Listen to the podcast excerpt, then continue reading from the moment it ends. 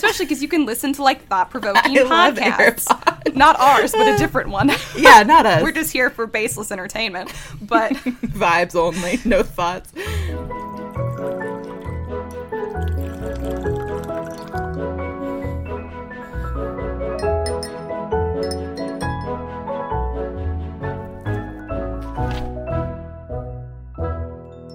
Welcome everybody to that pretentious book club. Welcome back, friends.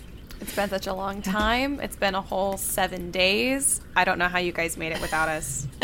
I mean, truly, like, what do you do? You know, they just go listen to old episodes so that they don't cry all the time. Uh, There have been a couple podcasts I listened to where I would do that, where I'd be like, I cannot wait a whole other week, and I'll just go listen to old ones. But I don't know if we've reached that level with any of you. I don't think that's us. I don't think that is us. No. Oh, I listened to this really cool podcast yesterday at work with my friend, and it's about. I like how you had to Um, contrast. There's our podcast, and then you listen to a cool podcast. yeah, not like this one. No, no. and it's about notorious historical women, like criminal women, basically. I love it. So we listened to one about Blanche Barrow, who is Clyde Barrow from Bonnie and Clyde, his sister-in-law, cool. and that was fun. And then I made my coworker listen to her song from the Bonnie and Clyde musical because this is who I am as a person. Mm-hmm. But it was fun. I mean, it was sad. Anyway, I think I stand though. I'm like I think I stand though. I think you do stand. Nobody stands like you stand.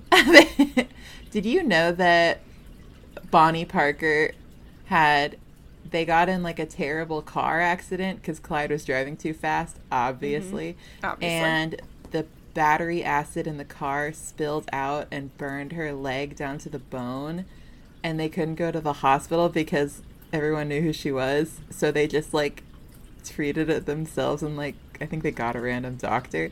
Anyway, she couldn't walk right for the rest of her life.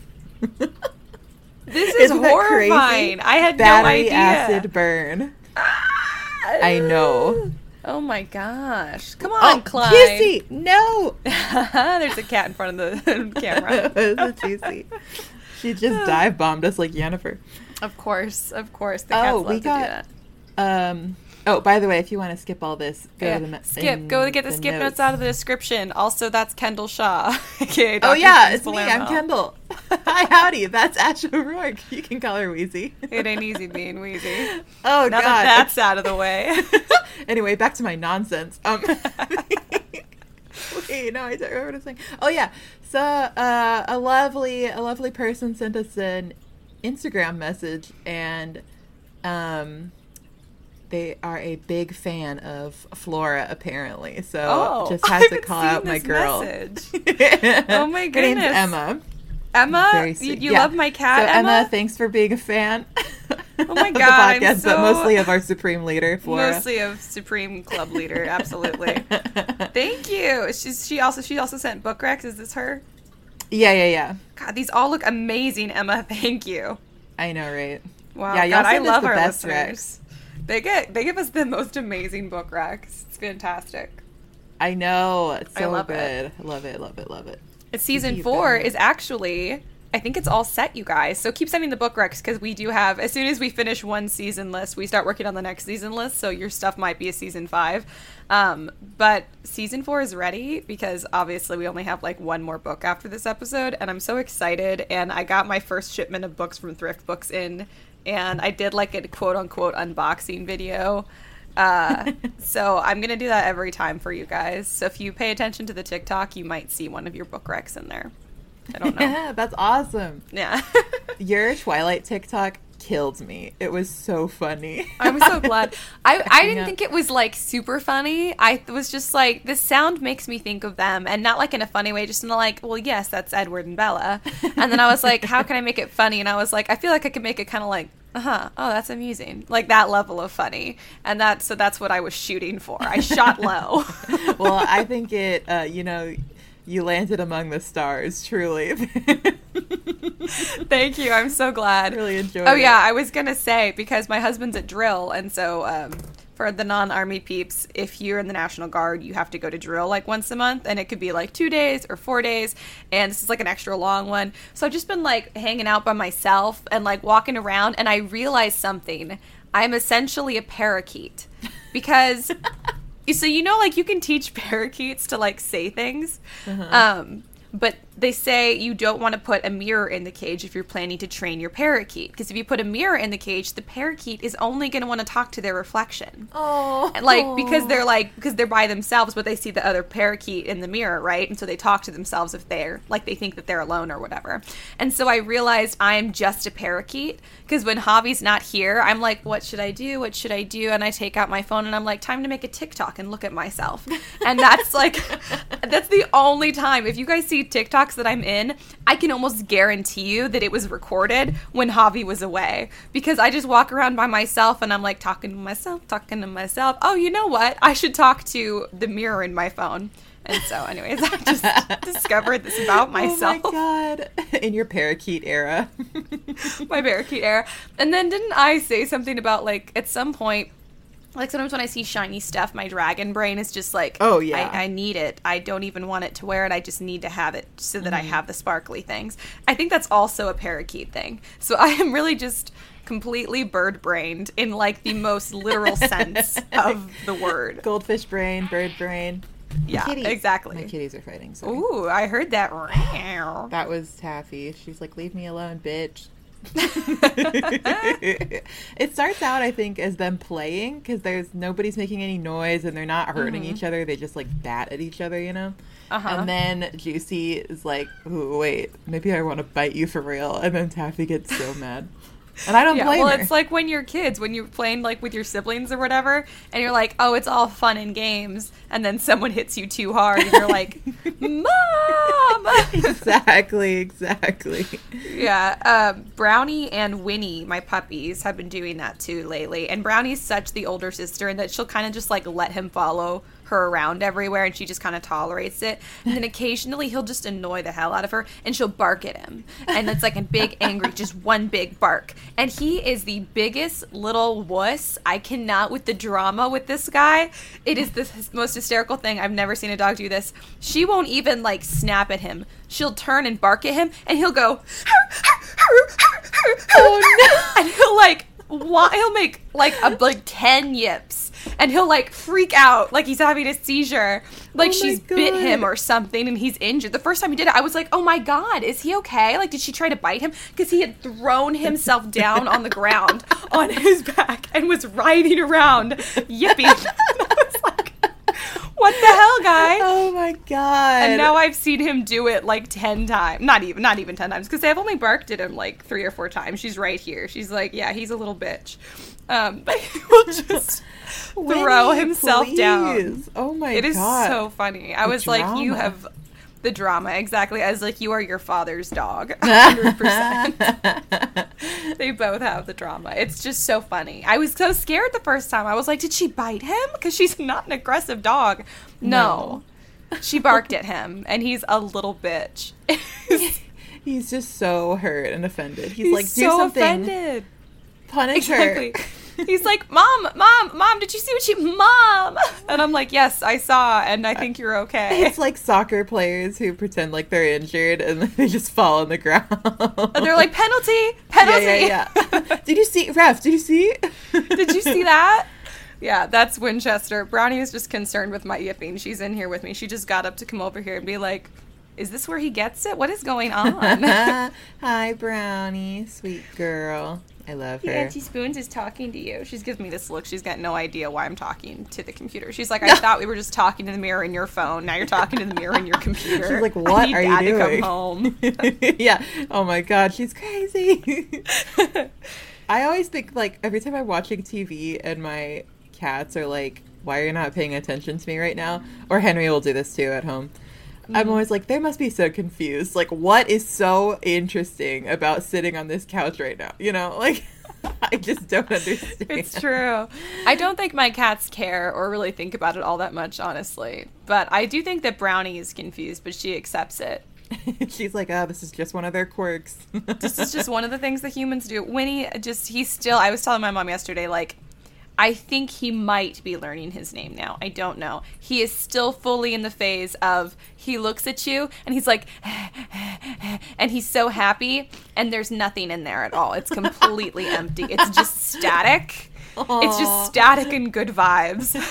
he's just purely sunshine dog. He's like, okay, yeah, he's just fine. sunshine dog and drama dog, and he has nothing else yet. Because you're like, come here, and he's like, and you're like, Winchester, do you know your name? And he's like, and like, there's just no change at all. Oh my god. just He's a such a blank sweet void in dummy. there. I love that. God, I wish that was me, you know? Just, just, just really happy no thoughts. void, just vibes, no thoughts. Yeah, that's kind of Flora too. Oh, that is so Flora. yeah, different vibes than Winnie's vibes, And a little bit darker. a, a lot darker, just darker energy, but also same, just static. Yeah, complete static. complete static.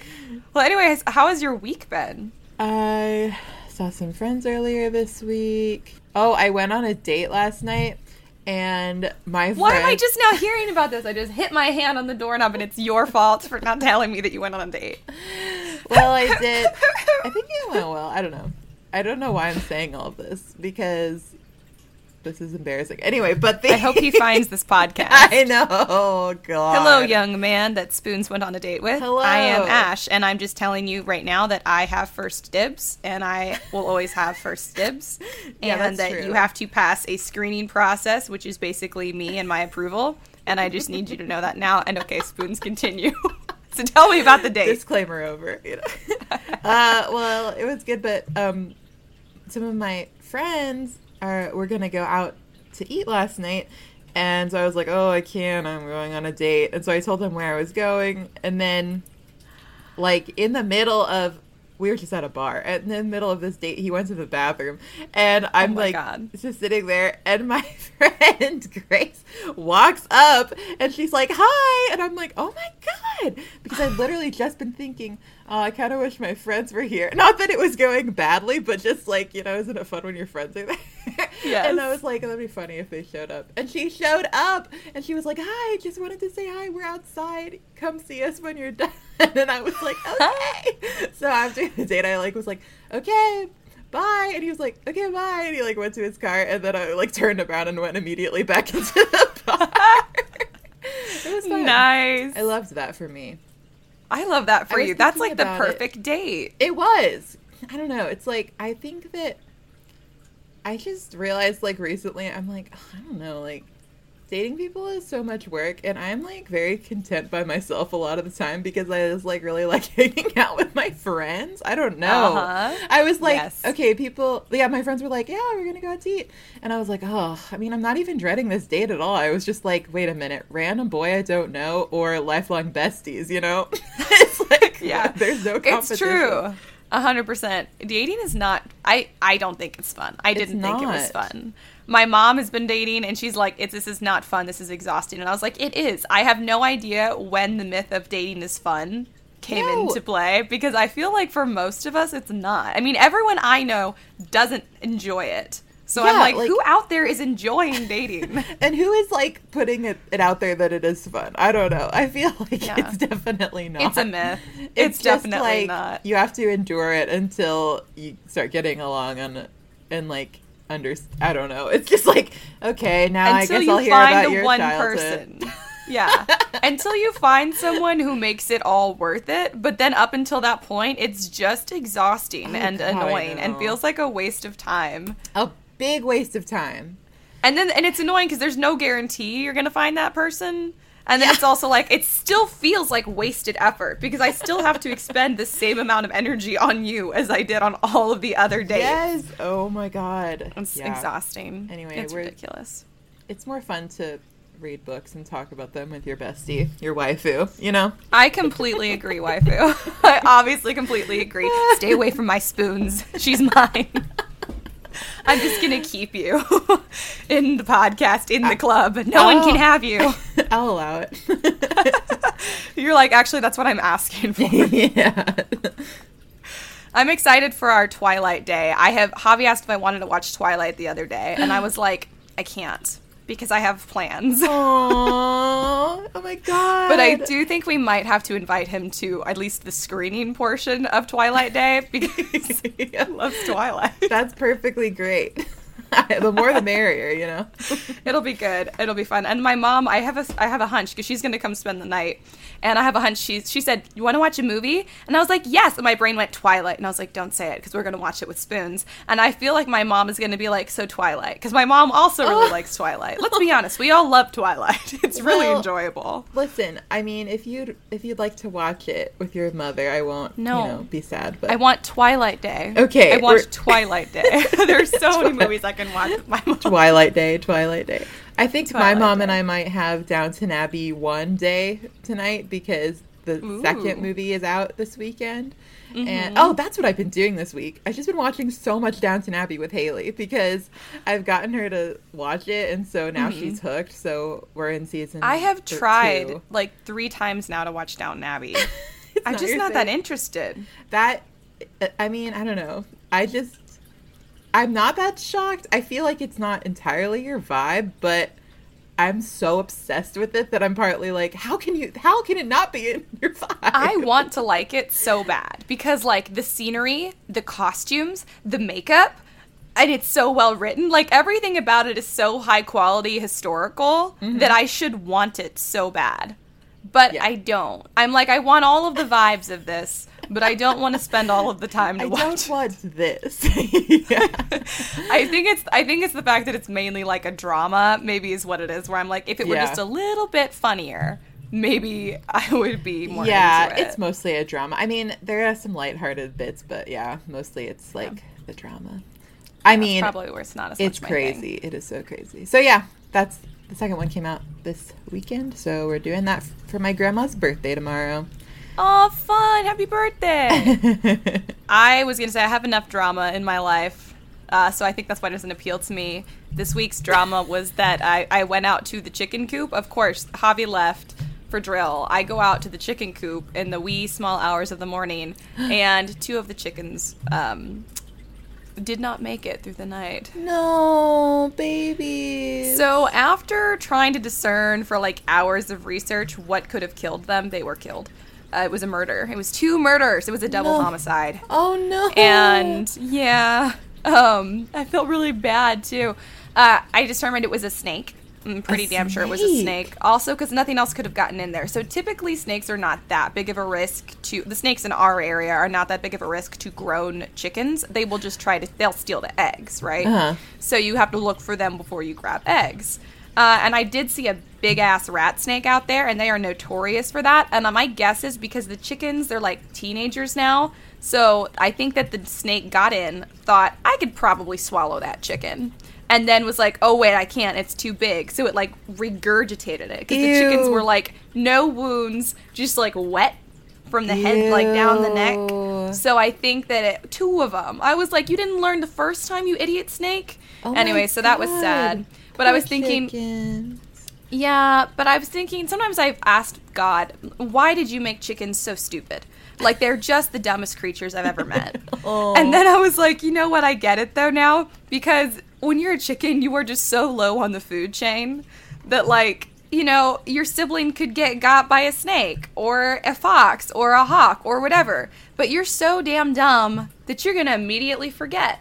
Like they were just all the other chickens were Mm. just walking around the dead bodies of their brethren. Were like, yeah, I don't even know what that is. Is that a rock? I don't. Hello, where's the Oh, food? no. And like nothing at all. And I was like, at least this is like a. It's like a mercy. The stupidity is like a mercy because I'm like, you have no memory of the trauma that you endured last night. I, I think that's a really good way to look at it, you know?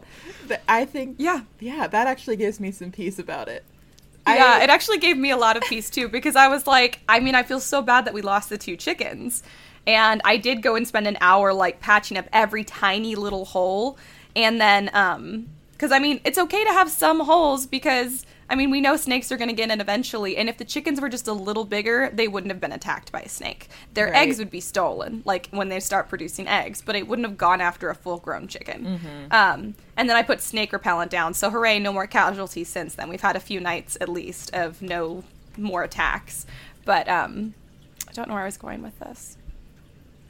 Oh yeah, I was just I felt bad about losing the chickens. Yeah, but I felt worse for the siblings who remained because they had to witness that, and then I realized they have no idea what happened, no They- memory they of just it. don't know. Yeah. They just don't even know. I had So- the exact same. I mean, I had. I guess I hadn't fully re- realized this was my opinion until now. Thank you for this. But when Finn, my fish, died two weeks Mm-hmm. ago, I was like so upset about it. And then you know what? Maybe it's the same sort of thing because I don't think Munch had any idea. He was No. just swimming around like. Oh, I guess my don't know. brother is dead. So I'm like, yeah, you know, it's a blessing that he's so dumb. He just It's has a blessing no memory of know. it. No, you did not tell me that my nephew died. Also, Uh, I was very distraught about it, so I could think have I been there for you in your grief. I'm sorry. Spoons. It was really, really sad. That's really sad. I cried about it for like two days. I would too. That's Oh, actually so so, much sadder than the chickens because I didn't know the chickens that long. And they don't live in my house. They lived outside. I have had them for like almost two years now, so it Yeah. was so sad. I'm But- so sorry. Yeah, thank you. now Munchie's Let's all take a moment of silence for Finn. Uh, and for the chickens, let's throw them in there. Oh yeah, them too, I guess. moment of silence. Okay, that's good. Yeah, it was good. God, it's hard I to hope have they animals. feel remembered. Yeah, I, I know. know. It is Me hard. too. Yeah, but they're good. Well, anyways, should we get into uh, the book that we're going to do this episode, Oh, or really the author? Let's do it. Okay, you guys, this episode, we're doing one of my all time favorite books in the entire world Fahrenheit 451 by Ray Bradbury. Yay! Hooray! All the invisible. yeah, Ray Bradbury! It's exciting. and does anyone have, you've all heard of this book, right? Like, this is not, this is not surprising that we're doing this. This is like a pretty famous classic. I feel like we should have done it before, you know? I feel like we should have too. I was like, wait, how did we wait until the end of season three to get to this book? But I've got my pretty. It's like a hardcover, which I was surprised to find oh, on Oh, thrift It looks books. like a library version, you know? Yes, well, it is, and that's on thrift books. You find a lot of different versions. Oh, of there books. you go. yeah. So if you guys are watching the video, oh, I forgot to say. Also, I put up some video of our of our episodes on Patreon. So because now that we're recording remotely, some sometimes we have videos, you guys. So if you guys are on Patreon, you can now enjoy those. And by enjoy, I don't know if you'll really enjoy, but they're there if you want to laugh at the way that we look while we speak. We're not used to you guys having to see us. I know. Just looking like a mess. yeah, but I'll add this one up there too. I think the ones up there now are the video of our tree grows in Brooklyn and our Twilight recording. Oh so, boy. Oh boy! So those videos are up, and I'll put this one up too if you guys want to see what my pretty pretty book looks like. At some point, we may share these on YouTube for everybody later down the road, but for now, they're just exclusive for Patreon to say thank you for our Patreon supporters. Um, anyways, so my electricity just flickered. Uh oh. Okay, so I did take like copious, copious pages of notes on Ray Bradbury. Uh, So I'm going to give them Oh. to you. So all of this came from Britannica and Biography.com. Cool. So Ray Bradbury, Ray Douglas Bradbury, full name, was born August 22nd in 1920 in Waukegan, Illinois, to parents Leonard and Esther. And his mother, Esther, was a Swedish immigrant, and his dad, Leonard, worked as a lineman for power and telephone lines. So Oh. interesting. Uh, do you want to guess what his zodiac sign is? I should be doing this after, like before I tell you his birth date, because you know, you tend to know What's month. what did you say his birthday was again? no, I'm just gonna make you guess because I shouldn't have told you first. I wasn't here. Uh, I like immediately forgot it as soon as you said. Um, Perfect. Maybe, uh, Scorpio. No, he's a Leo. oh, okay. A Leo. Uh, so as a child, he loved horror films and science fiction magazines. Uh, he was also a huge fan of magic, and he credits pretty much the beginning of his. This is wild. Like of his writing career and his passion to write every day of his life to a carnival magician named Mr. Electro, who he met in 1932. I am completely obsessed with that. It's hilarious. Mr. Electro. Mr. Electro really, honestly started. He made Ray, Ray Bradbury who he is somehow, which oh is my just god. Thank you, Mr. like- Electro. If he didn't meet Mr. Electro, would we have the Ray Bradbury that we have to thank for so much? I have no Wow, idea. It's the little Um, things, you know. Mr. Electro is really going to carry me for the rest of the week. Yeah, you sh- it should. He should. He carried Ray Bradbury for the rest of his life. So Mr. Electro told him that he was going to live forever, basically, or said that to live forever as a directive to him. And Ray was like, "Okay, I will." And then uh, let's see. He also said that he was the reincarnation of his best friend who died in World War One. what? Bro. Of Ray's best friend, I think. that is So, crazy. Yes, I don't know what to think about that at all. But apparently, Ray totally credited that whole experience to his decision to become a full time writer. And a few days later, he sat down and basically started writing full time. And he was like 12 or 13 at this point. And so he literally spent hours a day from this point on every single day writing. So when he was a teenager, him and his family moved to LA. Uh, and that's where he joined a science, the Science Fiction League in LA. Uh, he met weekly there with other science fiction writers whose names I did not recognize, and I don't think you'll recognize, but I'll pull them up anyways. Henry Kuttner, Edmund Hamilton, Robert Heinlein, and Leigh Brackett. Uh, I don't know any of them, but if you guys are into classic sci-fi, maybe you know those authors. He basically would sit down and write with them every week. Uh, he published his first short story, Hollerbochen's Dilemma, in the league's fanzine magazine, but called a fanzine in 1939. Adorable. Uh, adorable, exactly. This is the same year that he traveled to the first World Science Fiction Convention in New York City. So, exciting stuff. cool. Um, he sold newspapers to support himself. He did not go to college because it was expensive and he couldn't afford it, but he basically credited libraries with raising him and said that every week he spent like three days a week at the library. And so he basically credits his whole education to that. Um, apparently, I saved another screenshot that I wanted to read to you guys. Uh, let's see. he published four issues of his own fan magazine at the time when he was supporting himself by selling newspapers, and he named his own magazine Futuria Fantasia. I'm not saying that right. I'm sure. I'm sure that I'm putting the emphasis on all, all the wrong syllables. but um, every basically every piece in the magazine was written by him, but he used different pseudonyms to make it seem like it wasn't just a one man magazine. That's really funny. I know it's really good. I think it's really good. And in 1941, he made his first sale to a professional science fiction magazine called Pendulum. Or sorry, the name of the story is Pendulum. The magazine is called Super Science Stories. Uh, World War II got started, but he was ineligible to join due to his vision problems.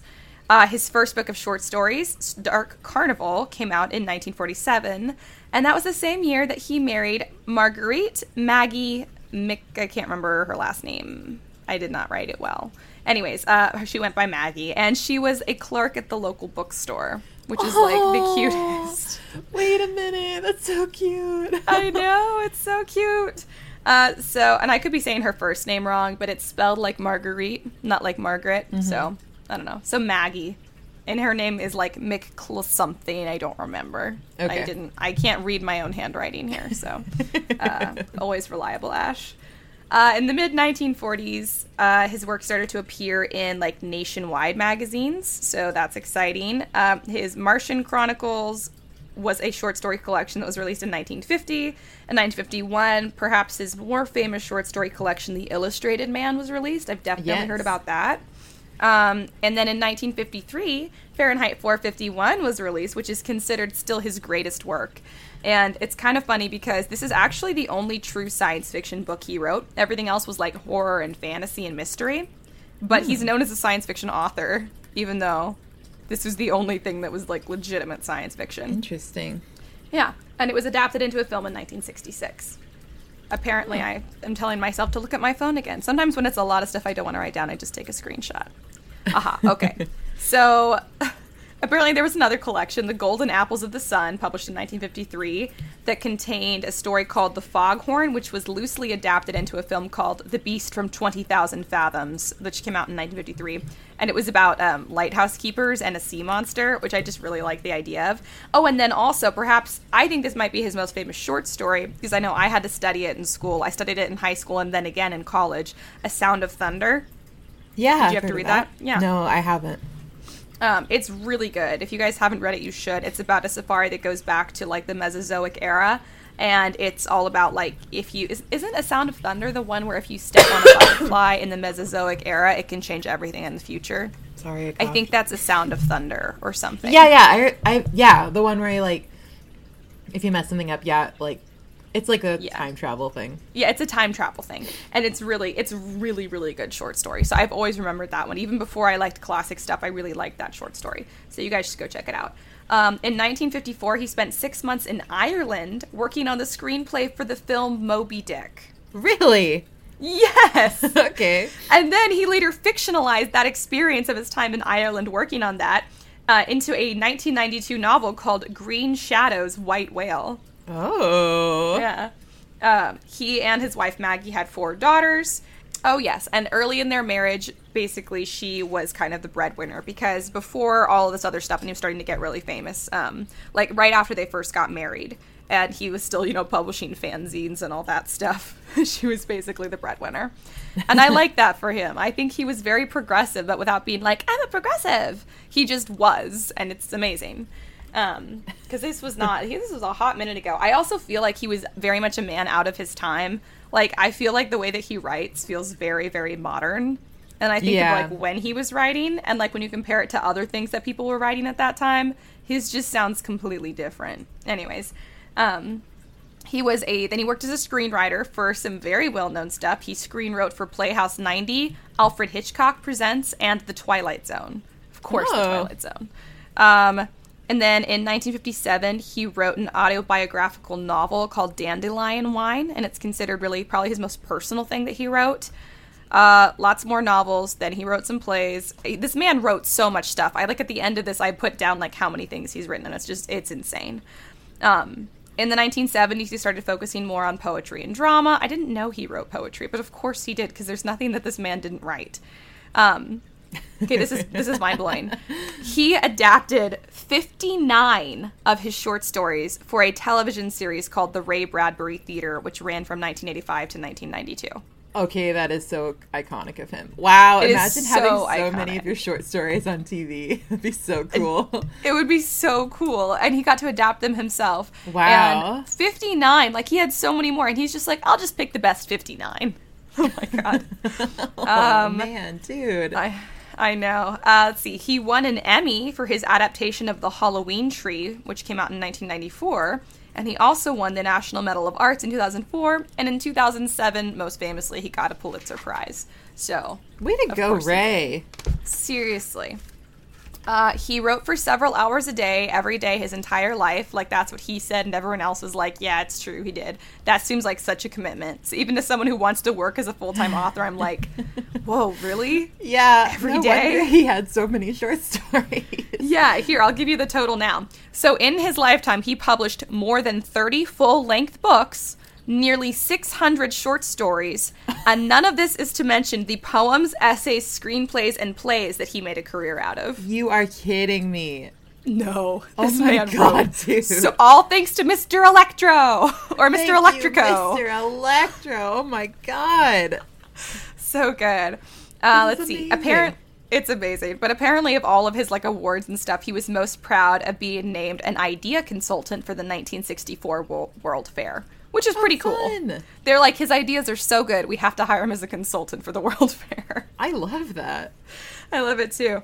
So he continued writing like well into his 80s at the point where he would basically he was dictating for hours at a time his stories to his daughters and they would transcribe them. Which Wow. is just like of course, the man just could not turn it off. Um, They're like, Ray, please, like, take a breather. He's like, no.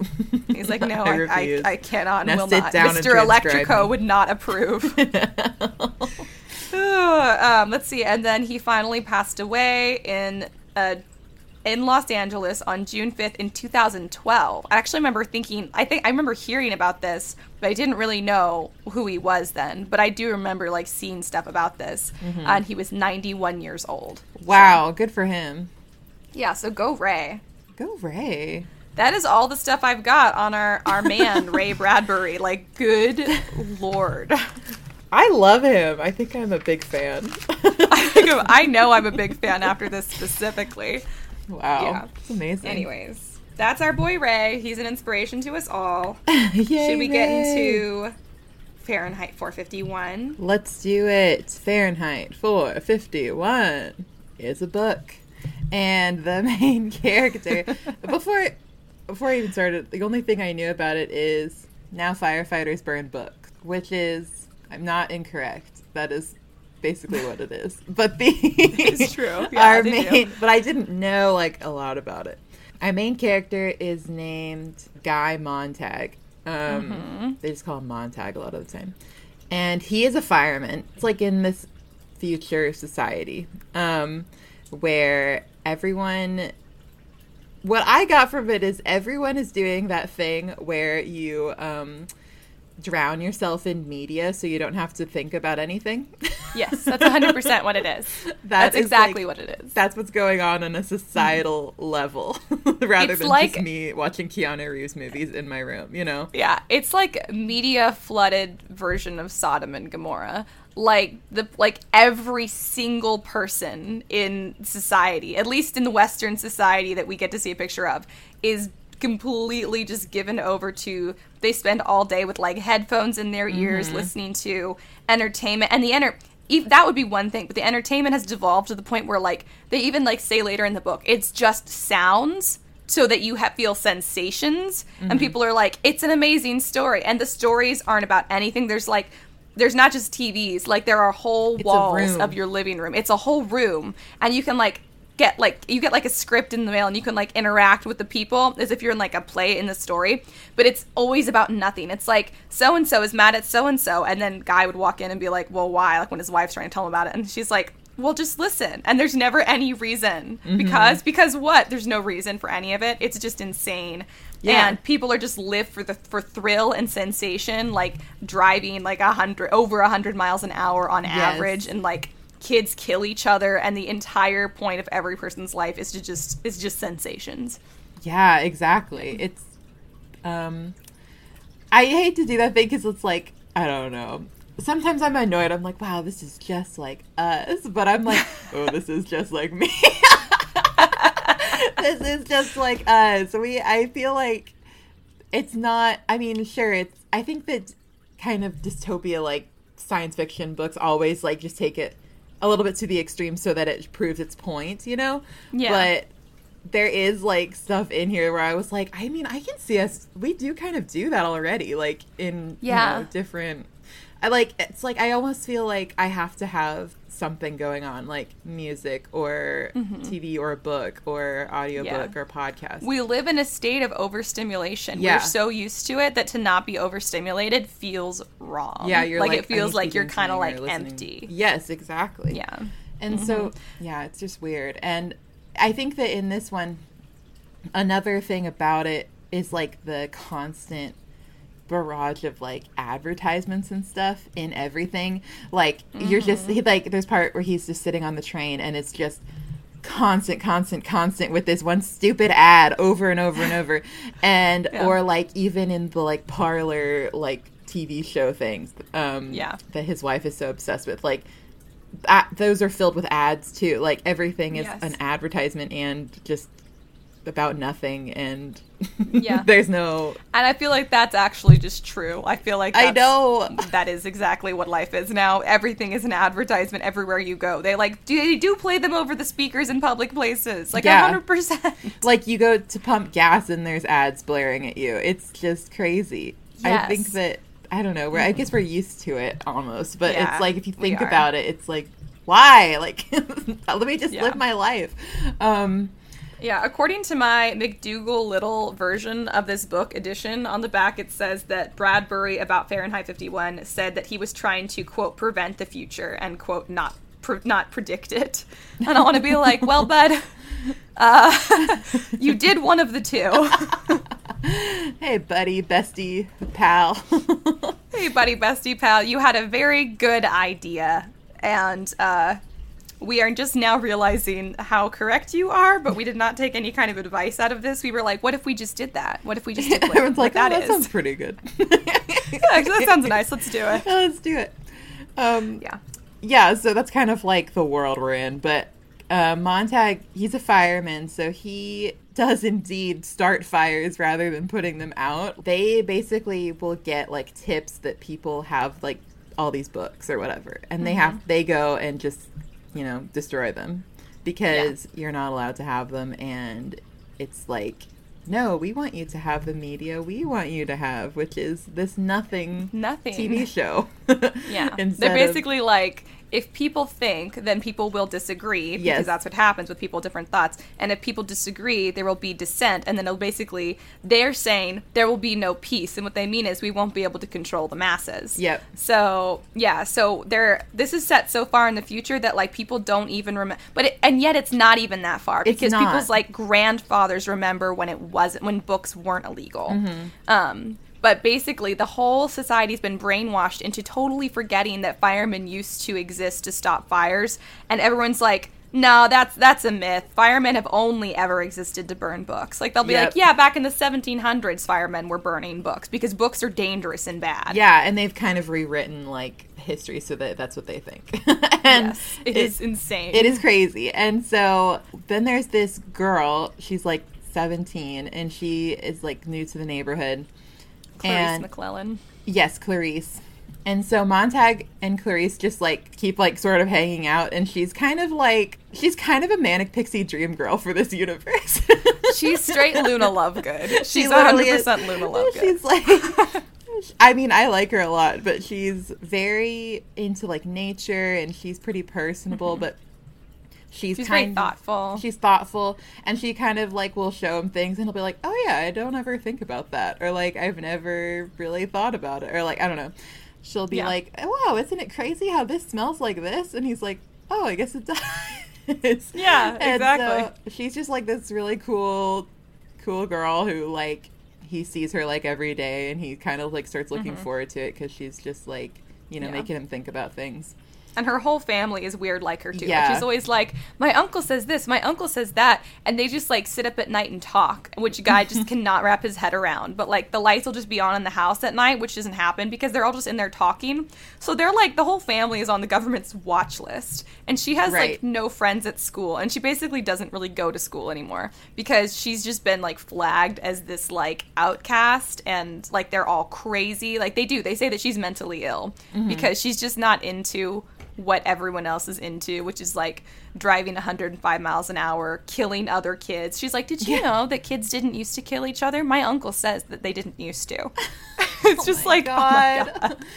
Like, Ah. yes, please. Yeah, so she, she's kind of just from this cool ass family, really. Yeah, they're awesome. They're kind of just Yeah. not, you know, like everybody else. Montag gets home one night and his wife, Mildred, he calls her Millie sometimes, she constantly has these, they call them like seashells. Like, they're basically like AirPods, I imagine. Mm-hmm. Yeah, they're she straight has AirPods. these AirPods in all the time. This needs to be just- remade like right now, just with modern technology. You wouldn't even have to set this in another world. Like you could be this. This is like a Black Mirror situation. I know. This could literally just be a story in society right now, and you could just tweak a couple things. Oh my god, it I'm made obsessed me with so that. upset that it's basically AirPods. I was like, oh, damn it. Um, so she's, Yeah. so she's Even since the last time I read this, I was like, holy shit, technology has advanced since the last time I read this. So that last time I read this, this felt even further detached. And now I was like, okay, so this is exactly what we have. Got it. okay, great. Um, and so she, uh, he comes home and she is like almost dead, um, because she took a bunch of pills. And so Mm-hmm. he's like, "Oh, why would you do that?" And she's like, "I didn't do that." And he's like, "Okay." um, It's awful. It's so normal for people to o- OD on like sleep medicine or whatever the hell that like they don't even like go to the hospital anymore. There's just these guys that travel around like in their truck with their like equipment or whatever that just get calls like 10 or more calls a night that just go from house to house like pumping people's stomachs. Yep. Which is just how normal this it's horrifying. Yeah, it's scary. awful. It's because I will say we're not there yet. No. But yeah, everyone's depressed. And so, yeah, it's just really sad. Nobody Um, is in therapy. no, they all no need one to is in be therapy. going to therapy. Um, Yeah. Millie and he don't and Montag don't like super you know, talk or see eye to eye. They can't really even remember when they met or like why they're got married or anything. So then one of the next big thing that happens is Montag, um, while he's, you know, doing his firefighter job, they get a call to go burn some books at this lady's house. And mm-hmm. they show up there, and the lady is like, no. And she sets her own house on fire with her in it rather yep. than like let them do it basically. Mm-hmm. And so Montag is like freaking out about this because he's kind of like oh my god. He's like says something like there must be something in these books that like would make somebody do that, you know? It can't just yeah. be like oh, she was crazy or whatever. Like there yeah. was a conviction there. And so he's he's been kind of questioning things for a while though. Mm-hmm. and he but, steals a book yes. and he like hides it, which yeah. is highly illegal. Yes, he yeah. So yeah, not a thing he's like really sharing at the moment. But yeah, he stole a book and uh, he just like kind of puts it under his pillow and is like, okay. yep. Um. So yeah, so that's going on, and then he finds out a couple of days later he doesn't see Clarisse for a couple of days, and he's like, "Where is she?" Kind of getting upset because he misses her. Mm-hmm. And then he finds out from his wife later that she is dead and was killed by a car, and so he's like very upset, obviously. Yeah. But then he was like, um, you know, kind of thinking about all of his awakening things, I guess. This has kind of shocked yeah. him into his um, yeah. awakening, I suppose. And so he's been stealing books for a while, actually. yeah. So he has a whole stash of them, and he's mm-hmm. been like hiding them in the AC. Um, yeah. Then and so, but Beatty, his like the the fire chief or whatever, like comes over because the after the woman gets burned and he's got the the book hiding under his pillow. He's like he's basically sick because he's so like sick to his soul. Right. Yeah. And so Millie's like, "What's wrong with you? You've never been sick before." And he's like, "Well, I am now." And she's like, "You've never been sick before." She's just like a little bit of static in her brain too. Actually, a lot of static. Yeah, like, there's Millie just not that much. Static. Ton of static. Uh, and she just doesn't really care about him or anyone or anything other than like her own entertainment. And uh, other um, than the parlor anyways, people, her she calls other her than family. the par- yes, like the parlor, like yeah, TV things. All the characters are her family. It's horrifying. Um, but then the fire chief Beatty or whatever, how you say his name, like he comes over and he basically he without saying it is kind of like so i know you stole a book. Yeah. And the thing is he's like everyone does it every now and then you know every now and then a fireman will get curious. I get it. You want to know what's in it. I've taken them too. So we have a rule. You can have 24 hours to look it over realize it's all nonsense and you can burn it yourself or bring it in and i'll burn it for you. Yep. And so yeah then he's got this whole and basically, Beatty is like the mouthpiece of society for this book. Uh-huh. Like he explains basically, yeah, you're right because he had guy had previously asked him, like, hey, is it true that firemen used to stop fires? And he's like, actually, yeah, it's true. But we wrote it out, and he's like, everyone's happier this way. He basically explains that, like, free thought is the enemy to peace. And it's alarming because I feel like there are people out here today who agree with this concept, which is, no, I don't feel like it. I know there are, and it's horrifying. And basically, Beatty is just the mouthpiece for this entire philosophy. And then, and he does it like, he's like three big long speeches throughout the book that are just like, well, this is horrifying. And it explains why their society is the way it is. And it also explains why I feel like what some people in our society actually do think now, which is scary. But um, he leaves, and then Millie's like, "Why would you do this, guy? I wanted to buy another parlor wall. We only have three. I wanted to fill it out with yeah, a fourth. If you lose your job, we can't." She's mad he's gonna lose his job. And then he's like, Millie, I have something to show you. And then is when he shows her that he's been collecting books. And up till now, we had no idea this was happening. I remember the first time I read this being like, wait, what? What? Hold the phone. Hold the seashells. Yeah, I was he's surprised. Been, yeah, it's crazy. He's like been hoarding books, and he hasn't read any of them. And so Millie's not handling it well. He's freaking like, out, obviously, because it's illegal, yeah. and she's not. Yeah invested at all. She's just like, "What the hell? Why would you do this?" She doesn't get She's it. Like, You're gonna destroy our lives. Yeah. I want my parlor I wall. Want what if I can't talk to my family? and so he's like, yeah. "We're gonna read the books." uh huh. Yeah. And he's like, he kind of says this thing where he's like, "Millie, I literally never ask anything of you. Please read the books with me. yeah. And um, she's like basically gonna just she lets him read the books, but she's been like she just secretly like will pick one up and like burn it. Like she's been secretly like taking from his stash and burning them. Yeah. Now that she knows. Yeah. Yeah. So yeah, it's just he's trying to like read through everything and he's um I love he has like some analogy about um what is it? Like basically like putting things in and then everything just falling out. Like he's really trying so hard to like grasp uh-huh. things because he's like this is a, must be important, but yeah. he's not. That's how I usually feel about classics. I'm like uh huh uh huh, it's all gone. there it is out the out the one ear and out the other. Out the other, hundred um, percent. But he remembers that he want he met this guy one time named Faber, and he mm-hmm. was like an old English professor and so he's like, "Oh my god, I I know how to get in contact with that guy. I bet he can help me." Basically. Mm-hmm. Mm-hmm. So he visits Faber, and then Faber is like, "Oh, what the hell?" But he's like, "Okay, listen, you're kind of thinking about it the wrong way. Like, it's not that books are so important. It's about it's that the thing, the ideas inside books are what is important." Mm-hmm.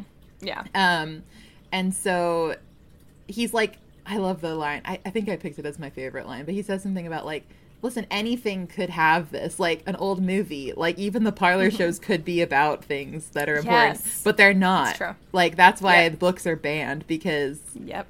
they don't do that. There, there's all the older books are, you know, mm-hmm. it's very interesting. And so um, he like agrees to like help him, kind of like read things and look things over.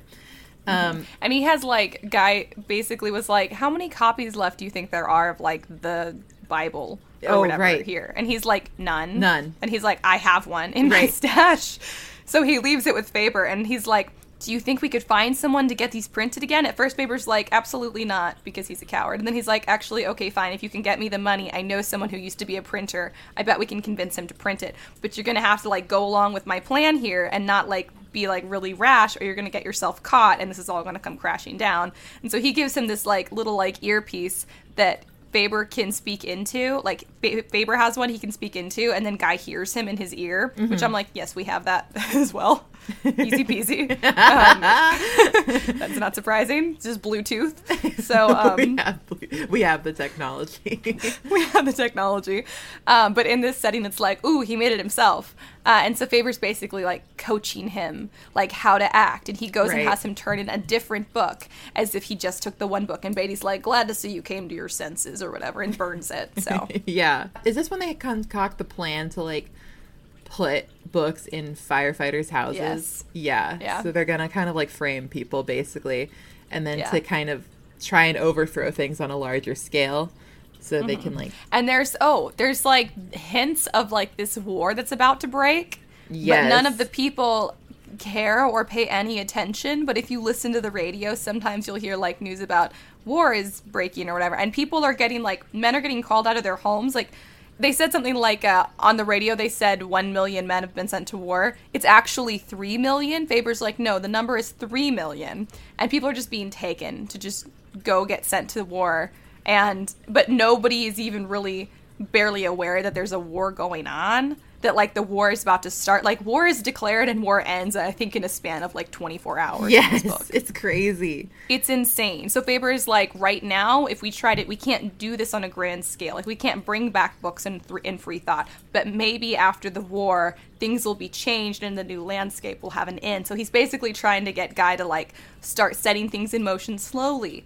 Don't be rash. Don't make a big move right now because it's not going to have many much of an impact right now, but soon they will. And Guy very quickly forgets that that is the plan. He's like, mm, okay, great. I won't think about like, this. Mm, but all. I have feelings, so yes. I think I should. I think I should just go with those. Yeah, because he goes home and uh, some of Millie's friends are there, and they're so vapid and they stupid. are. They're just talking about stuff so like casually and like they're mm-hmm. not. They're they're completely. I think everybody in the society has detached themselves from themselves. like they're yes. very detached. They don't think about anything and they don't feel anything. They just nope. think they do. That's what they have to have all these sensations in order to like not go insane. I feel. Um, Yes. so they're kind of so Montag gets mad at them, like he's hearing how they're talking, and he gets mad, and so he starts reading poetry, and one of the ladies starts like crying, and he's basically calling them out, like, "You don't feel anything, and you're terrible, and everybody Yeah. in the society is terrible, and all this," and so they're Mhm. like, "Ah, f you." Yeah. And, then Millie tries to be like, oh, it's just a thing firemen are allowed to do. Yeah. Like once a year or whatever, they can pick a book and come just to show us how silly it is. And then she burns it. And she's just the worst. I'm also like, is that the most thought you put into anything in your whole life? it did seem like this is a big thought for our Millie. it is a big thought for her. Yeah. um it's so yeah so that goes on and faber in the earpiece is like what are you doing It's like, you're going to ruin everything. Yeah. And guys, like, but I have. It's like when you learn a new thing and it's your new thing and you're all about it. So you're like, I'm going to tell everybody about it. we must That's what Guy is doing. yeah he's like have you guys heard about poetry and they're like i hate poetry and he's like well have you read it He's Um, like, let me read it to you. yes yeah so then he ends up taking one of his books to the fire station he's going to hand it over basically Mm-hmm. um but then beatty starts quoting all this literature at him like it's really weird and so montag is like Mm-hmm. what the hell and beatty's like listen everything contradicts itself anyway it does that's why it's so stupid literature Yeah. means nothing like nobody knew what Mhm. they were talking about that's like the Yeah. whole point. and it's Yeah. just so interesting because like i don't know I haven't some there's some all of my really good thoughts, but- quote where he says something about like minorities don't like this racist book and I don't remember what it was that's why I'm saying it like that and then white people don't like Uncle Tom's Cabin because it makes them feel bad. So you know what? Everybody can feel good if we just get rid of all of it. And you're like that's the problem. But it was such a good point. Beatty makes these amazing points that are I mean they're so incorrect, but he makes them in such a way that I'm like that's exactly what some people think. Like this is not an unheard of philosophy because of the setting and like the drastic nature of it. We're like that's crazy, but it's actually not. Many, It's many not. people think this. Well, he lays out all of the reasons for censorship. He lays out all of the arguments in an amazing way. He's very, I mean, he's so lucid. so such a calm good about it. speaker. He's so calm, and it's very well thought out. And I'm like, this is the problem: is that people do believe this, and Beatty is making all of the points, and part of it's true, but there's fallacies in there. Yeah. But like, he makes just enough true, valid points that you're like, what if he's right? Well, I don't think that, but I think do people do think that. I mean, yeah, it's just interesting. I mean, we're a lot of the I don't know. I guess I'm I'm in the library world a lot just with my, you know, degree. Uh, not I don't Everything. have it yet, but like Yeah. school and stuff. And Uh-huh. there are so there's so much censorship happening in libraries right now. Like it Mhm. is crazy to think about it. Um because people take a little bit they're like well this is a valid point why this shouldn't be in here but then it just spirals and spirals until everyone is like mm-hmm. everything i dislike shouldn't be in the library. Because Yeah. and then they make up crazy things about like this is dangerous for kids. And i'm like what are you talking about? Literally what are you talking about? Because people mm-hmm. just want to oh my god it's so insane. But like you can see how and that has always been the case i'm sure. It's just like we're kind mm-hmm. of you know it's happening again Yeah. right now. But it is. there have always been people who are like censorship is such a common thing because people want what they want and not what anyone else Anyone wants. else's wants? Yeah. and so it's like you can while reading this book I was like I can see how this I mean this isn't actually that crazy like you said. I mean No, it's just wild. not. This and this is a world. This is a world where in this book, cancel culture has taken over. Cancel culture has gone wild. Like it's hard because, like with censorship, there are some valid points you can make about things that could be positive about cancel culture and things that could be positive about censorship. But as a whole approach, it easily knocks out 50% of, an argument on one side or the other and you can't do that. That's not valid because you cannot prove. Even if you disagree wholeheartedly even if you think it's immoral it doesn't matter because then you then they're going to do it to you. Cancel culture is just not something that is it just can't subsist. It just can't subsist. If it could great But this book is what happens if it were to continue, and I don't think it will, because this is dystopia. I hope, Jesus, now I've said that, knock on wood. Um, but this is what happens if cancel culture were to continue. And it's, I mean, it's not sustainable, though. It can't subsist, and it doesn't. In the book, it starts to come crashing down because it can't, it can't be sustained. But that's like a whole other rant I can go off on. But I mean, this book yeah, was- there's a lot to be said about that because it's like you're right. Like there are always. This is why extremes are always bad. This is why extremes are bad. Of This course, there are some times where I'm like, yeah, we should no longer be supporting this person or whatever, and I Yeah. totally am so on board Mhm. with that.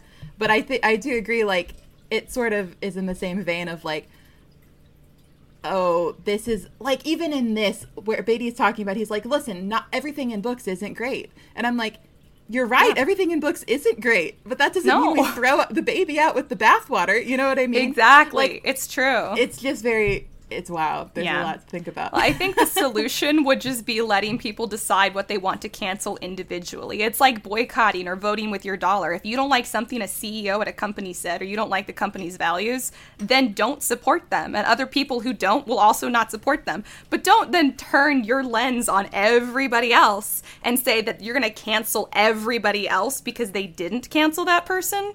That's where it's getting out of control. Cancel whatever you want as an individual, but cancel culture as like a whole is just not. It can't work. It just can't logically work. There's a, we are living in an interesting time, aren't we?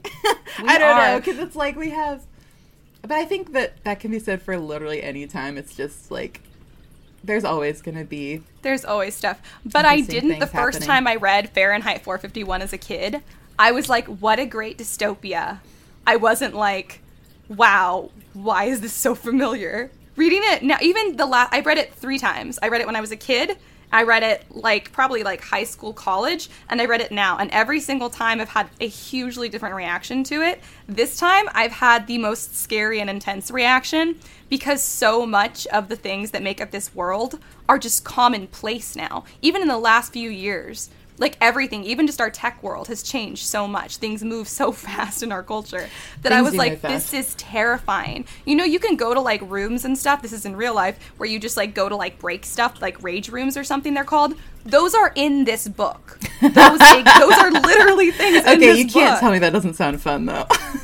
No, no, it sounds delightful. And this is what I'm saying. I'm like, some of this stuff is awesome. AirPods are very cool, especially because you can listen to like thought provoking podcasts. Not ours, but a different one. yeah, not us. We're just here for baseless entertainment. But vibes only, no thoughts. no, but there vibes only, no static. thoughts um, well, here's the thing though. Like, I think in that, I think this is a still, I don't know. Um, this is my first time reading it, obviously, but Mm-hmm. there are things about it where I was like, "Wow, this is really similar." You know, for Mm-hmm. instance, AirPods or thinking about censorship. but um, Yeah. also, I was reading it and I was like, I just don't know that this. I think this might have. I don't know that it seems completely viable to me now because I think maybe in the 50s when it was written, it was easier for them to maybe imagine a world where it's like, oh, now we don't have books. But I'm like, Yeah. so much of I think that it's true people don't read physical books as much as they used to but, But books and stories Keep- and entertainment are still yes and I don't Yeah. think and I think that um they might not have Bradbury might not have foreseen like how much like personal digital material Mm-hmm. like how much people literally have computers in on, in their pocket and i Yeah. don't think that he, there was any way for him to feasibly think about that and so No. it would be so it's just so different to think about it Yeah. Mm-hmm. now like if it was written now i just don't know because it's like okay yeah you can burn physical books that doesn't mean that you actually. can get rid of No. every like the it, the our digital footprint is so vast now like Yeah. you can nothing is gone really on the internet or like there will always be something so it's just interesting to think about it that way too like.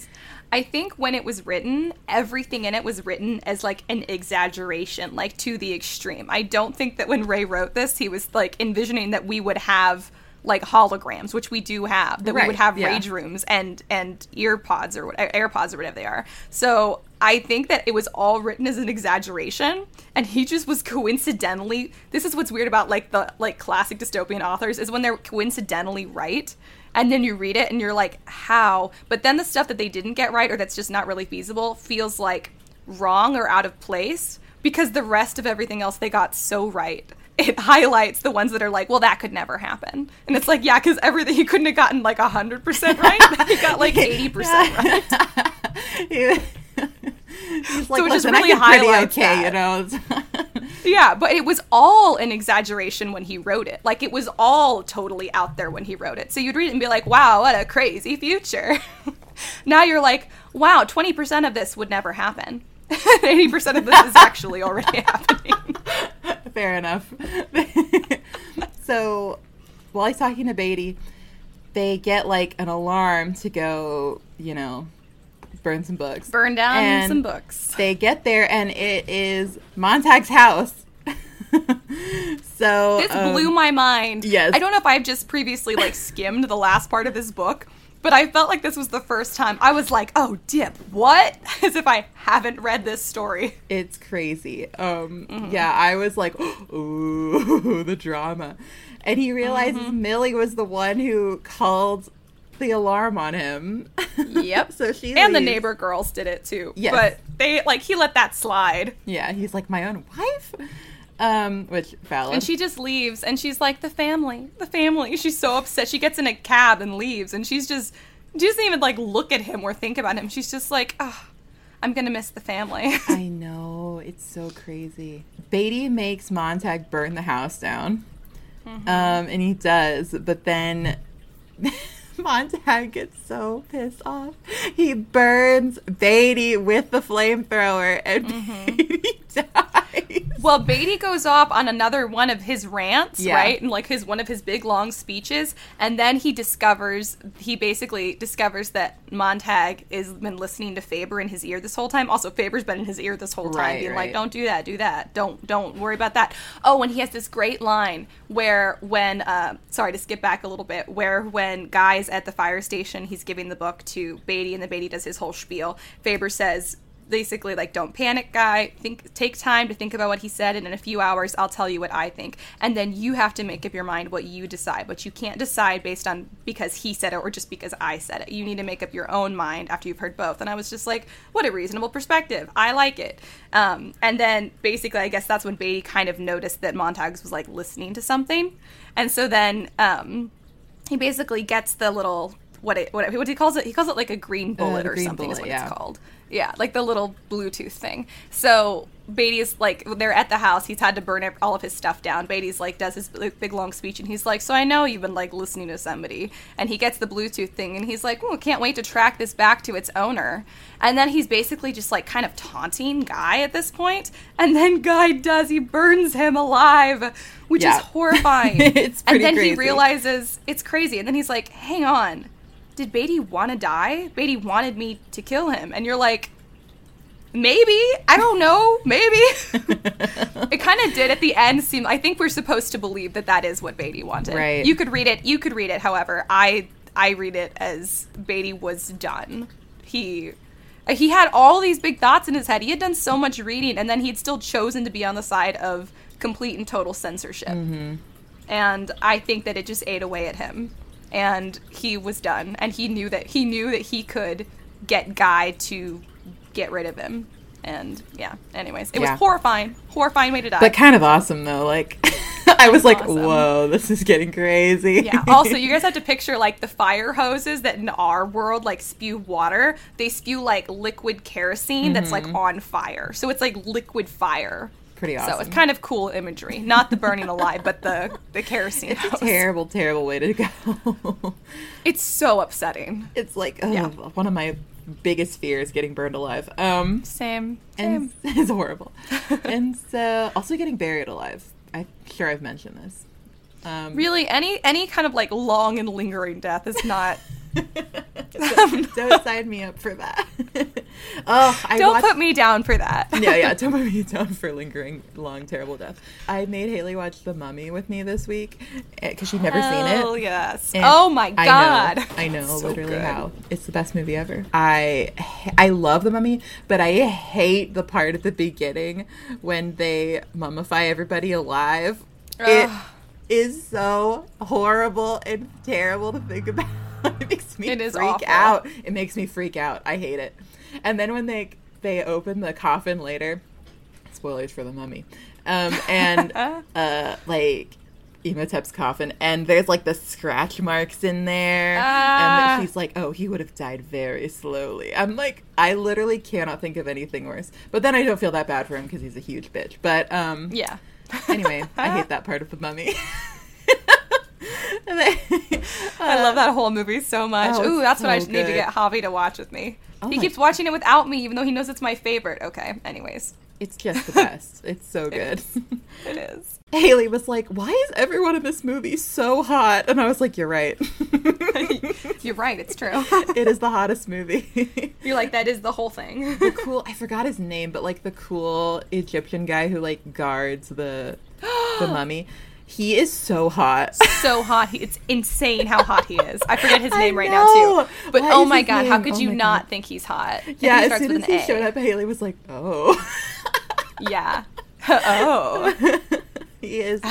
It's like his voice too. Mhm. His whole his whole aesthetic is just so this is the hot guy. He's the hottest guy that's ever been. Yep. and here's everyone else who is also extremely hot. Who's also very hot. Yeah. anyway, the mummy's great. Um, so uh, then basically now there is this big. They call it the hound, like the mechanical hound, and it is after Montag. It like manages to get Montag, and it like puts weird stuff in him, and then It catches him and it like injects him with this needle and it's Right. like but he manages to like flame throw it off. yes, which is so Before cool. it can like fully inject, so he's not gonna die, but his leg's all screwed up. Yeah. And so he like saves some of his books. He like hides them in another guy's house, like kind of along with their firefighter framing Yeah. plan. And Yeah. so then he calls an alarm on that guy.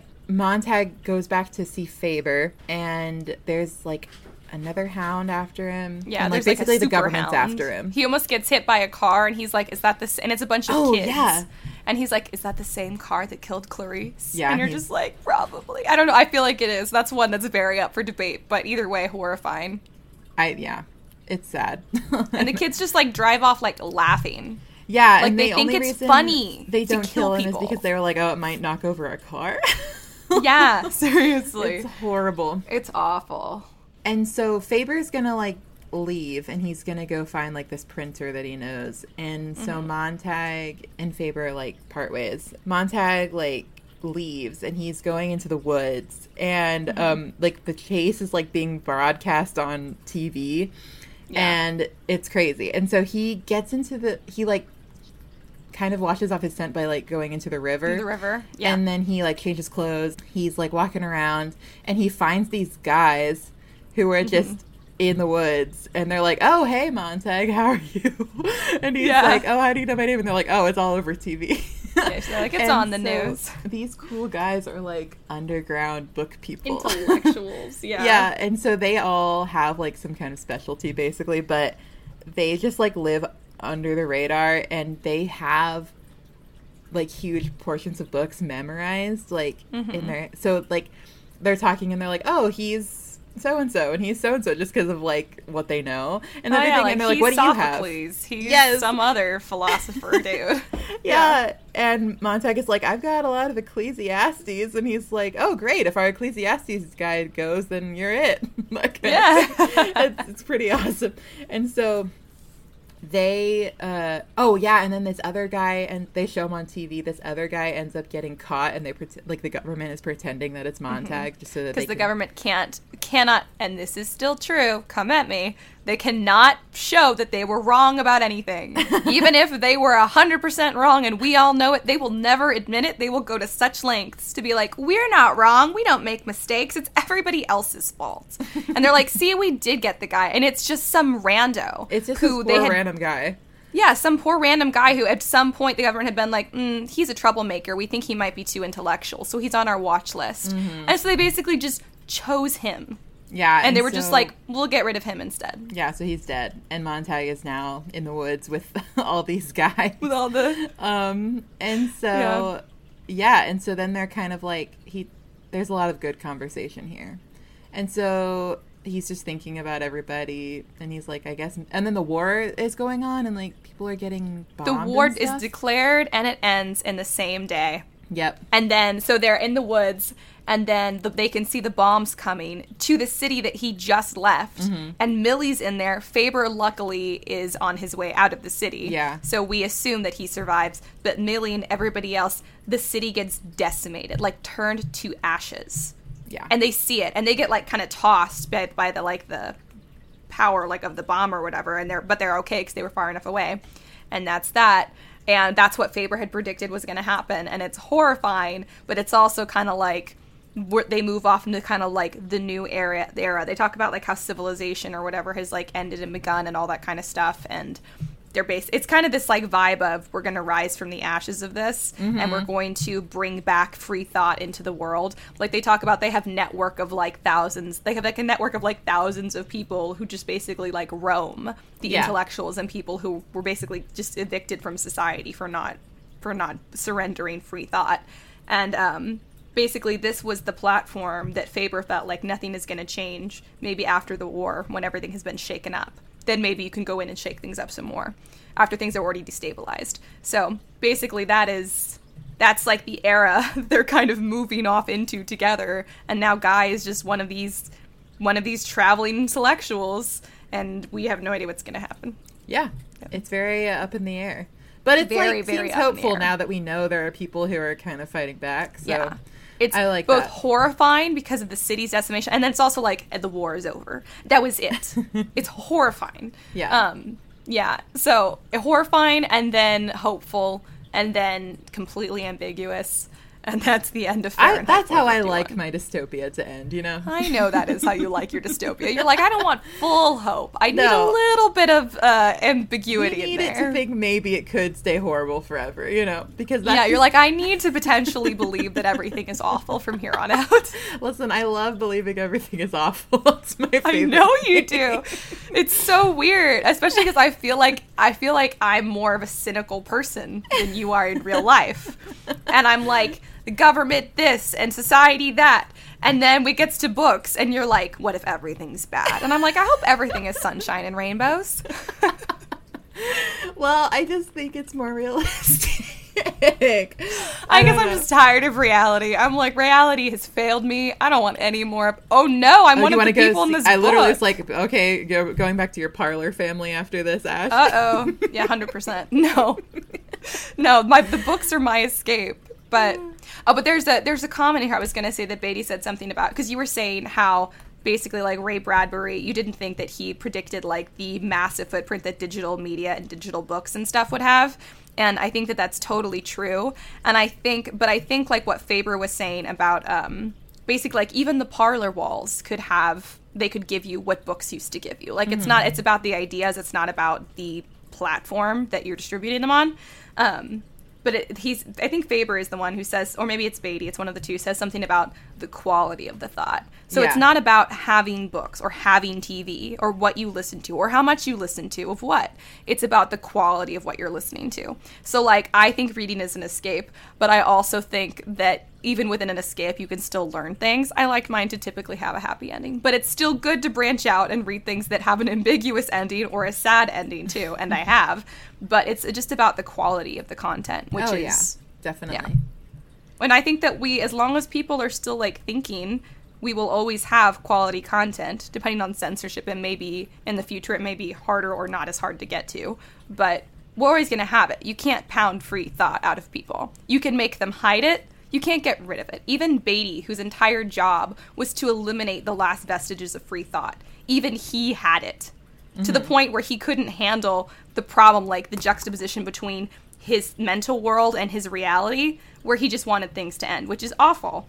But like, you can't totally get rid of free thought, and I like that. And of course not. And so that's like, and I mean, that's just the whole book proves that because there are still people who are you know memorizing yeah. books and like they've organized yeah. this. Even so in that like, society, they couldn't get rid of it entirely. No, and they know that Montag is gone, but they're not going to do anything about it because yeah. they're like, well, now we can't find him. I guess it's whatever.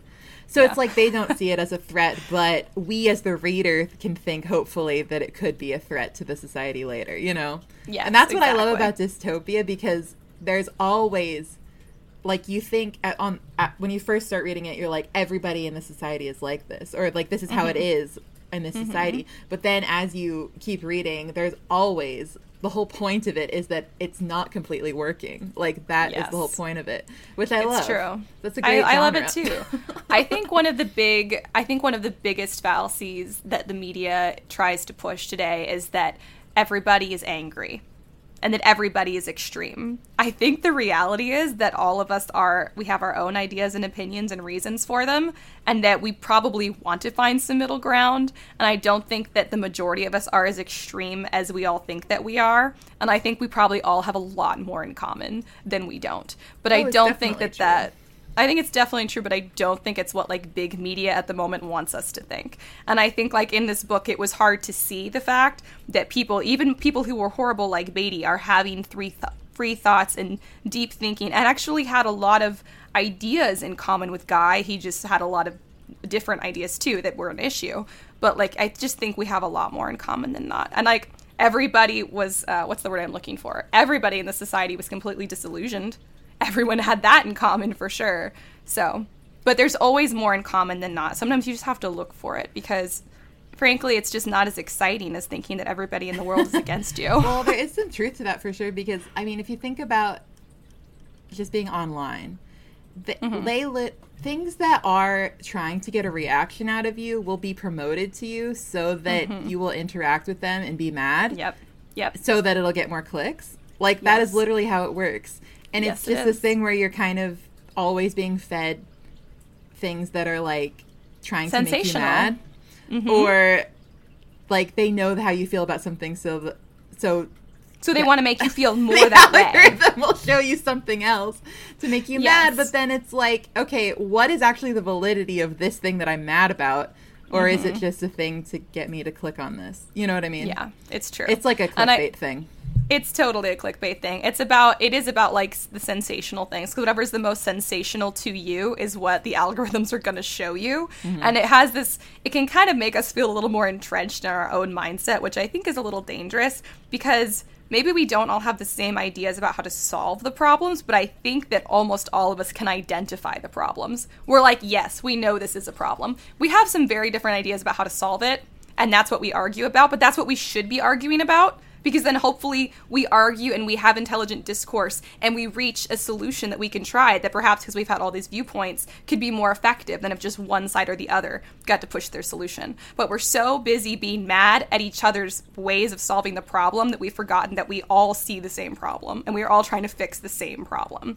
So I think that this book is a good reminder of that. And I think that that's where society is. Um, so everyone's so mad right now is that we're forgetting that like the people who you think are wrong and immoral very likely you disagree with their strategies to solve the same problem you're upset about. They could be wrong, I mean, 100%, but it's kind of like how they say in marriage counseling it's supposed to be you and your partner against the problem, not you against your partner. I think this is very much where we've gone off the rails as society. Well, it's just so fun to be mad at people, you know? it really is. This is the problem. It's really fun to be mad at uh, people. That's it's why so I like to sometimes like have a government rant because it's like a big faceless entity I can be mad at. And I will always be because there's some very valid reasons to it. But it is fun. It is fun. Government rant. Uh, I think that it's just I keep coming back to Beatty's arguments for why they started doing mm-hmm. it and how interesting it is to me that one of the main things was just that he, he's so hung up on it doesn't even make sense. He's trying to take all of literature and make it into one thing that makes sense yeah. But he's like, look how contradictory even the same person can be. And I'm like, yeah, because yeah. literature is what humans think. so yeah. humans are contradictory and not everybody's going to agree with each other. And that's why no. we there ha- is so much, you know, academic discourse and stuff. He's and then he was saying something about and what about uh, like academics? It's just everyone yelling at each other. And I'm like, yeah, that's how people talk about big issues, you know? Yeah, like it's true. It's just it's just so interesting that in this society where it's like everything is so um, pointless. Basically, all their media Yes. is just no thoughts, head empty. Um, it's so interesting that that is such a big hang up for him is that it's like well this doesn't make sense. It's almost like he's like it makes you think too much. It's exactly what it's very interesting. I really enjoyed this book honestly. It's true. I think I think it's better to have people yelling at each other than to have no one talking at all. Because like you might not solve a lot of things screaming at each other, but you're going to solve more than if you weren't saying anything at all. It's so true. maybe we can maximize that by speaking respectfully to each other, but regardless, like screaming at each other's better than nothing at all, which is what the society had was no discourse of Yeah. any kind, screaming or not. i think that is a big thing about it yeah that, i think that's what i was getting out of it yeah it's like Yeah. um and ob- and i think that you know yeah ignorance is bliss but also what kind of a world is it if everybody just does that you know Yeah. it's okay to not engage in i was having a conversation with about this with somebody recently but i think it's perfectly valid like to not want to engage with every single thing that you see on Twitter or whatever because it's like Yes. if you worry about everything in the world that is terrible, you will literally never be happy and you will true. be constantly upset because Yeah. you can't change everything just by yourself. no. And even if you could, like worrying about every single thing is so it it's just not the it's not a good way to live. But I think at the on the other end of that, you have to care about something or else who are you? Like that's what Yeah. humans are supposed to have something to care about. Yeah. Otherwise, you end up this vapid, like media obsessed, but like Shell no critical person. thought. No. Yeah, it's like you have to You have to you a can't balance. completely give up on things that you care No. about. So yeah, It's I like- think that's why yeah. balance is so important. It is. He, And be- just- being a healthy human is nuanced. It is a tightrope walk, and it is I need to care, but not too much about everything all the time. yes, But you have to care and Yeah. do something if you can. But don't be so upset if you can't. Or if you need to take a break, that you're like hating on yourself for not making a Right. difference. You can't make a difference all the time because you'll burn out and then make no difference at all. Exactly. And it's that awful back and forth that we all get stuck between. And so this society tried to solve it by just stepping back and saying we're not going to care about anything at all anymore. Yeah. Which is definitely not correct. But going all the way the other way, which is I think some people, I think the loudest people in media right now have kind of gone to the other extreme where they're so mad about everything all the time that we can't focus on one issue long enough to realize that we all agree it's a problem and try to find a solution. So there has to be like a middle ground. there has to. And um, I think that's what I love about dystopia is like that. That's always what it is. It's literally that there is a problem in the society, and so it gets fixed, quote fixed, Yeah. in a completely insane way. Yes. so they're like, okay, we're just not doing it anymore, or like, um, Yep. it's sort of like in The Giver. It's like everything is gone now. We're controlling everything because it's too much work whenever people have all these choices and can think about things Yeah. themselves. it's Yeah. just too much They're work. like, this was a problem, so we solved it. And you're Yeah, like, and you're like, well, "Mm." you didn't because you can't. But didn't, uh, though, that's the thing. actually. Like dystopia is always about trying to fix problems you can't solve.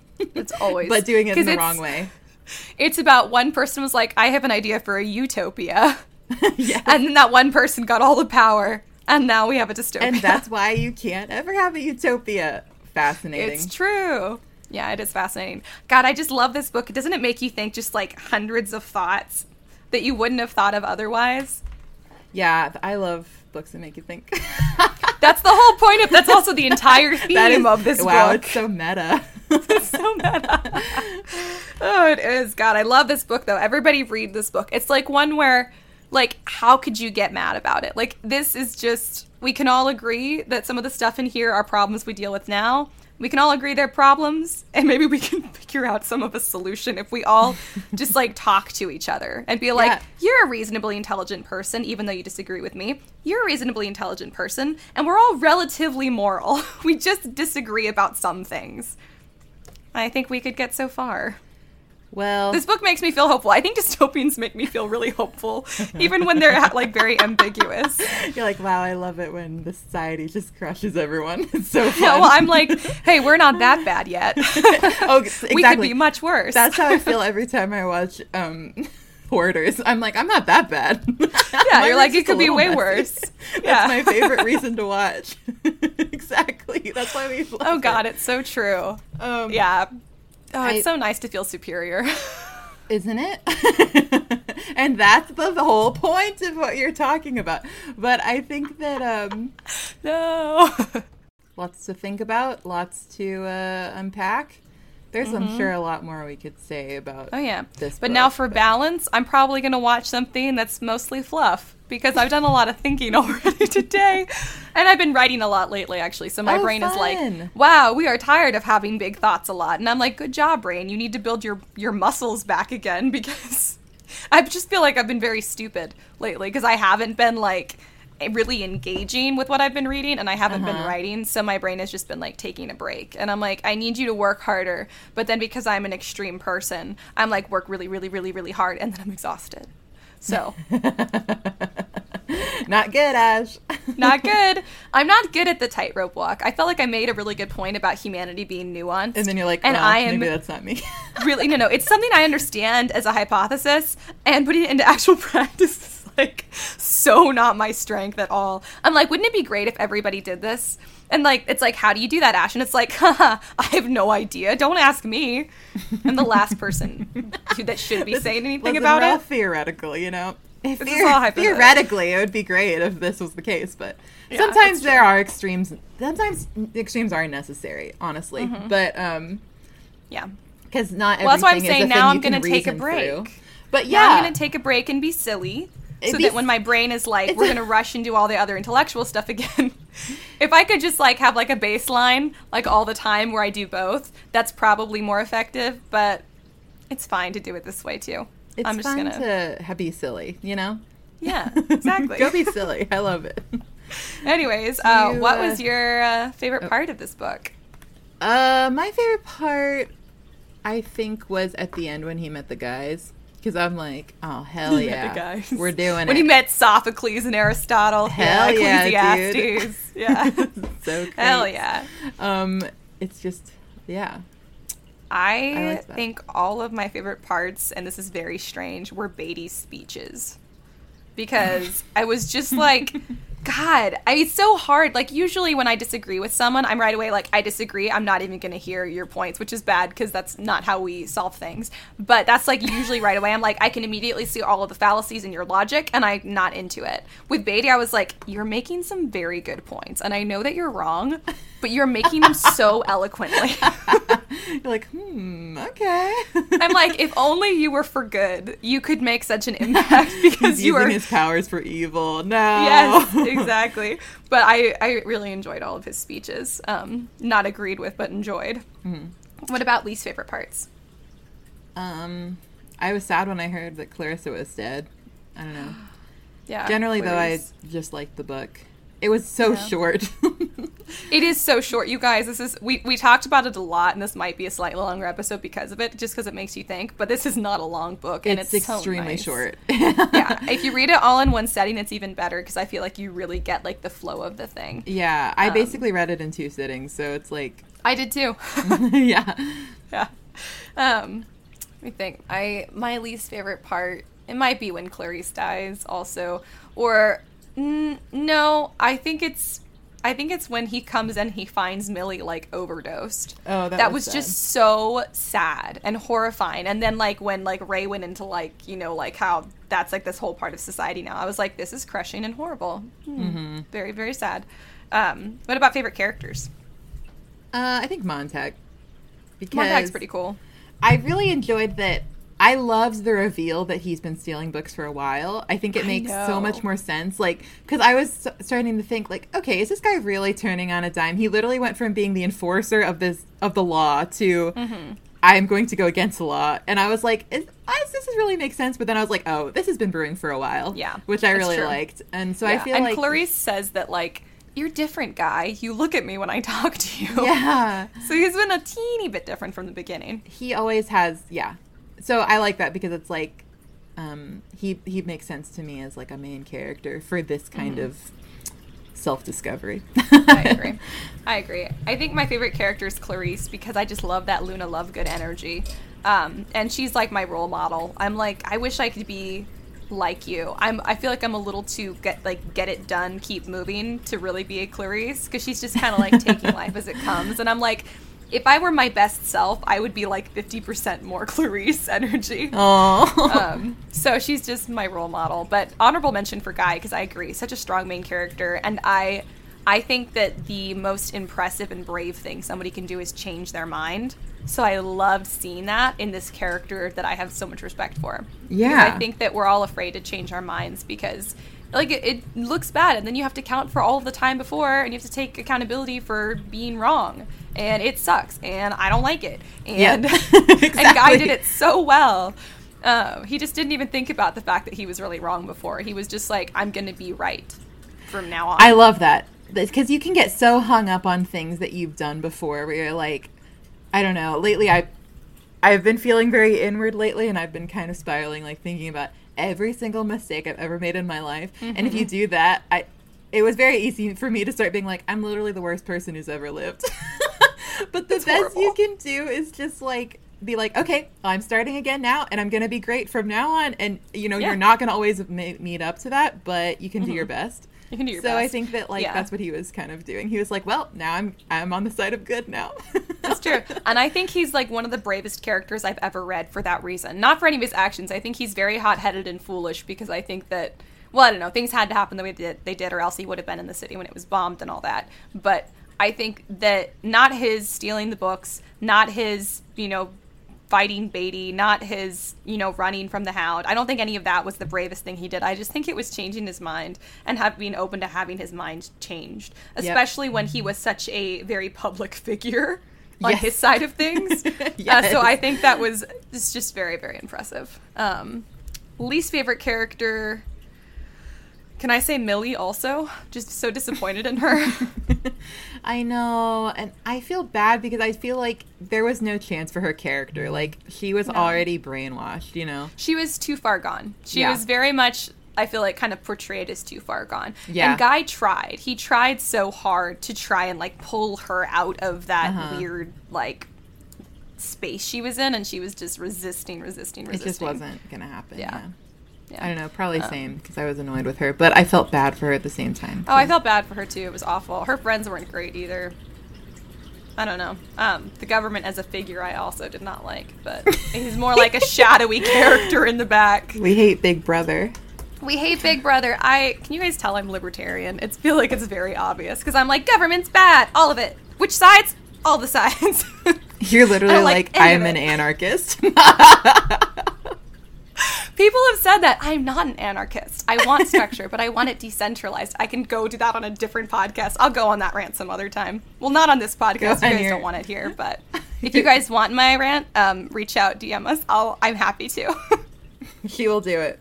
I will. I'm happy to do it. Please just give me the chance. I do try not to do it on the pod because that would be obnoxious and it's not what you guys are here for. But this book just made me be like, yeah, this theme. But okay. Anyways, uh, favorite quotes. Okay, this is when he's talk.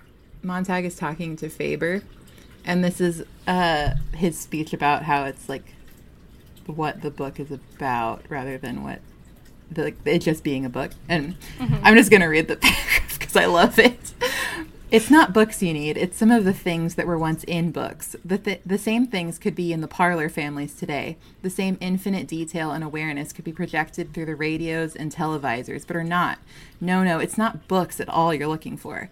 Take it where you can find it in old phonograph records, old motion pictures, and in old friends. Look for it in nature and look for it in yourself. Books were only one type of receptacle where we stored a lot of things we were afraid we might forget. There is nothing magical in them at all. The magic is only in what books say, how they stitch the patches of the universe together into one garment for us. Ah, so Is that not Good. crazy? It's crazy. It's so good. I wish So I could good. write like this. I know. I underlined so many quotes in this book. This book is so heavily quotable, and most of them are kind of long too. My favorite quote is on page 62 of my edition. It's the, like I said, McDougal Littell edition. It's good. It's got like extra readings and stuff in it too, which is kind of fun if you guys want to check it out. Um, mine is so I'm trying to figure out where my quote is from. Um, I believe, aha, it is from Beatty. Of course, it's from Beatty. But Beatty is making a very good point, but he's making it for like the wrong purpose, basically. But he's basically talking about um, why, uh, basically, he's he's saying this is this is why we should get rid of free thought. This is why everybody should think the same thing because there will be no more strife if no one's disagreeing. And so this is what he says. We must all be alike. Not everyone born free and equal, as the Constitution says, but everyone made equal. Each man the image of every other. Then all are happy, for there are no mountains to make them cower, to judge themselves against. wow. I think it's really good. I think a lot of my favorite quotes were from Beatty because I was like, "You make such a good point," and then you just turned around and used it for the wrong thing. you were Yeah. so close. so close, baby. He really chose evil. Like he, He really did. was right on the line, and he chose evil. oh my god. Uh, how many pinkies would you give this book? Uh, I'm gonna give it four and a half. Nice.